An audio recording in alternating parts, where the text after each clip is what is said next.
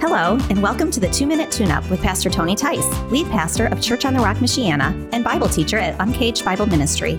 It's our prayer that today's Two Minute Tune Up will provide a spiritual adjustment for the soul. Hello, and welcome to the Two Minute Tune Up. I'm Pastor Tony, and today we're looking at Colossians chapter 1, verses 28 and 29.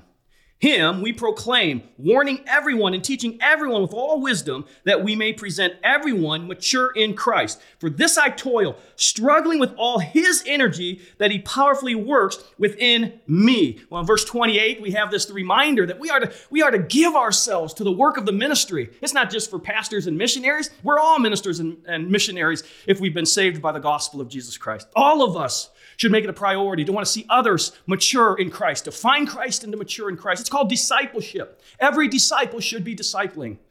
You might say, Oh, I don't know if I could ever do that. Well, what a great reminder we have in verse 29 that we put forth the effort, we make it a priority, but it's His energy, as Paul put it, His spiritual energy. It's ultimately the Holy Spirit who equips us and allows us to be effective in doing the work of the Lord.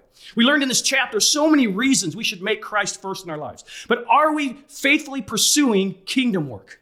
There's no excuses. Anyone that rolls up his sleeve to serve Christ in the kingdom will have the power of the Holy Spirit at work in him. It's a partnership.